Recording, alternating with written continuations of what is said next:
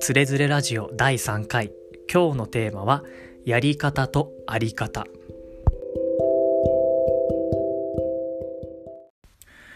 こんばんはともです、えー今日のテーマはやり方とあり方としましたがまあ今回話すテーマというのは実は自分の中であまりこう決着がついていないというかなんていうかな、落としどころがいまいちつききれてないものであって、いわば答えではなく、自分の中では問いのままのものとなってしまうのですが、がゆえに今から話す内容っていうのはまとまりがなく、もしくは、うん、どっちつかずの話のように聞こえるかもしれません。ただ、そういったことを話すことっていうのは意義があるものだと思ってるので、ここの場で話していきたいと思います。何か答えみたいのを自分の中で納得して腑に落ちて確信しているものを伝えるっていうのは力があるものだと思います。でもまあある意味答えって人に提示して言うのって簡単じゃないですか。こうすればいいよとかね。あのーなんだろうな。いい例えが思いつかないけれども電車に乗るにはまあ切符を買えばいい。まあすごい簡単な例ですけど一つの答えですよね。でもどこかに行くのにどんな手段を使えばいいのかってなった時に例えば徒歩で徒歩だとか電車とか自転車とか様々な選択っていうのは浮かんできますよね。やっぱりその問いの中にその人個人の切実さであったりとか凄みであったりっていうのは生まれると僕は思っていてある意味答えっていうのはさして重要ではないのかもしれないっていう話にもつながってくるんですよね。まあ実はあのあるセラピストから有名なセラピストの方から聞いた話の受け入れではあるんですけれども、まあ、僕もそう思ってるところがあるので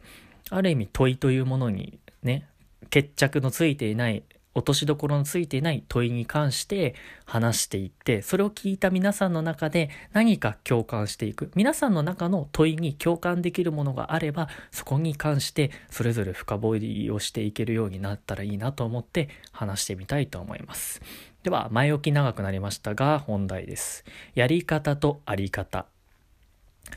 よく自己啓発の世界においてやり方ではなくあり方が大事なんだとかもしくはあり方ではなくやり方が大事なんだっていう人が2つあるなと思うんですよね。なんだろうな例えばどんなに技術であったりとかを学んだとしてもそれを使う人そのものが使うだけの準備が整ってないとその技術っていうのは使えないしまあっていう言い方をしてあり方が大事だっていう人はいます。まあ、逆になんだろうな。いやいやそうではなくて成功していくための方法っていうのが大事であってその方法っていうのを真似ることができれば前例に倣って成功をする方法っていうのを真似ていくことで凡人であっても成功に近づいていくんだと。だからやり方っていうのが大事だっていうことを言うんですよね。僕はこのやり方とあり方っていうものに関してちが大切なのかなっていうのもいまいちちょっと決着がついてないところがあるんですよね。というのもどちらかというとあり方が大事だと思うんですけれども自分のあり方姿勢っていうのがどれだけこう何て言うかな洗練されてるという言い方が適切かわからないんですけれども洗練されていたとしてもやり方が間違ってたら伝えたいものも伝わらないってことがあるんじゃないかってよく思うんです。例えを一つ出してみますね。挨拶っていうものがありますよね。おはようございます。こんにちは。こんばんは。こういう挨拶っていうのは僕はすごくわかりやすいやり方の一つだと思うんですよね。言い換えれば作法とかって言えるかもしれないんですけれども挨拶は大事っていうのは子供の頃みんな習いますよね。家族家でしつけもされることもありますし、まあ、社会人になってからやっぱり研修の中でもやっぱりあの挨拶して声を出すってことはほとんどの企業をやっていくんじゃないかなと思うんですよね。まあ元気におはようございますおはようございますということでまあ一日元気に始めるっていうことができるんですけれどもこれって僕は適切なやり方だと思うんですよね。どれだけ例えばやる気があるとか明るい気持ちでいても職場に入る時に無言でこそこそとじなんていうかなひっそりと入っていって自分のデスクに座っていったらまあなんかこう気分って良くないですよね。何かしらこう挨拶をされることによってまあそのまあこれから一緒に頑張りましょうとかあなたに敵意がないですよっていうことを伝える一つのメッセージになりますよね。挨拶の仕方であったりとか声のトーンであったりとかそういうものってやり方だと思うんですよ。でやっぱりどんだけやる気があるとしてもやっぱ態度が間違っているとそれは間違ったものとして伝わってしまうからそういうやり方っていうのは大事なんじゃないかって思うところが一つあるんです。別の例に例えてみます。僕はアーティストとかって本当すごいし羨ましいし尊敬するなって思うところがあるんですね。人によってまちまちな考え方なんですけど例えば J-POP の音楽を作るアーティストがいるとしてすごい何て言うかなメッセージ性の強い音楽っていうのがあの社会的にも受け入れられていて大衆にも伝わっていくそんな素晴らしい音楽を作るアーティストがいるとします。僕はよく昔から思ってたんですけれどもああいう音楽とかって何で人が聴くのかって言えば単純な話それが心地いいからかっこいいから面白いから音楽って聴くものだって思いますよね。まあ、もっと単純に言えば聴いていて楽しいから音楽を聴くんだっていうことですよね。例えば、あのー、ある有名な曲があったとしてそこの曲の歌詞っていうのがメロディーも音楽リズムもつけないままツイッターに投稿されていたとします。多分誰も見向きもしないでしょう普通は。ね。まあ、有名になってから歌詞を検索してみるっていうなら別ですけれども、いきなりそういうものがツイッターに上げられた時に、ポエムという点において見る人はいると思うんですけれども、けど、やっぱりそれにはメロディーとかついて、あの素晴らしいメロディーとかリズムがついたことで、より多くの人に聞かれることになるっていうことは、まあ、多分その通り、そうじゃないかと思うんですよ。あんまり、なんていうかな、その、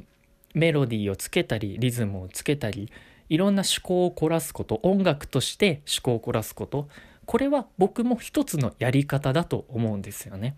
どんなに自分の思いとかがあってもそれをうまく言語化できなければ伝わらなかったり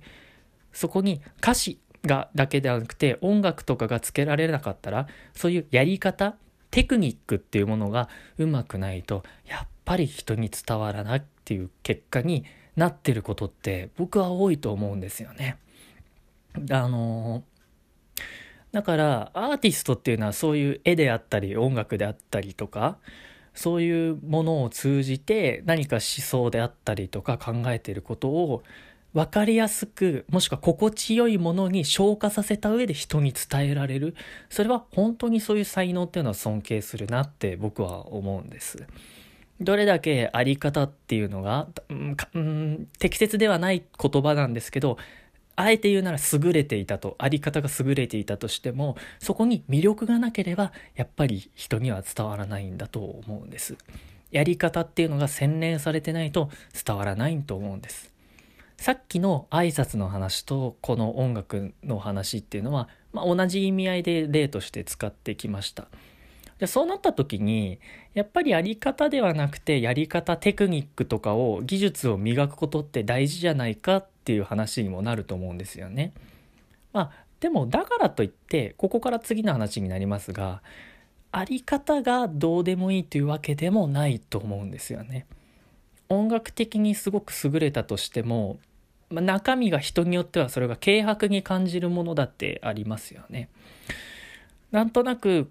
うん、受け入れられそうな曲ではあるけれども響くものっていうのがあまりなかったりするとかそういうものってまあ好みとか趣向とかそれぞれだと思うんですがあると思うんです。やっぱり凄みであったりとかが真剣さっていうの伝わるっていうのはあり方っていうのがその人のあり方っていうのが曲であったり詩であったりいろんなものに出てくると思うんです。だからすごく陳腐な答えをあえて言うならあり方もやり方もどちらも大事っていう話になってしまうと思うんですよね。ただここでちょっともう一歩考えてみたいなって僕は思ってることがあります。あの最初の挨拶の話をしましたが「こんにちは」と笑顔で挨拶をする挨拶笑顔で明るくすればその日一日楽しく始めることができると分かっていながら例えばそれをどうしてもできないっていう人がいるとしますそのできないややり方分かってるけどできないってなった時にやっぱりそこで大切になってくるのはあり方の見直しになるのかなと思います。なぜ挨拶っていうのができないのかよくよく考えてみれば職場に対する反発心があったりとか自分は挨拶なんてしねえよって思ってたりっていうそういう反発心っていうのがあり方にあるからなのかもしれないですしもしくは挨拶をしても誰も返事なんてしてくれないんじゃないか。ね今までしてなかったのに急に私がここで挨拶をしたら変に思われるんじゃないかっていう恐怖心っていうのが現れてることもありますよね。そうするとその話ってやっぱりあり方の話になってくるのかなって思うんですね。音楽とか芸術とかにおいても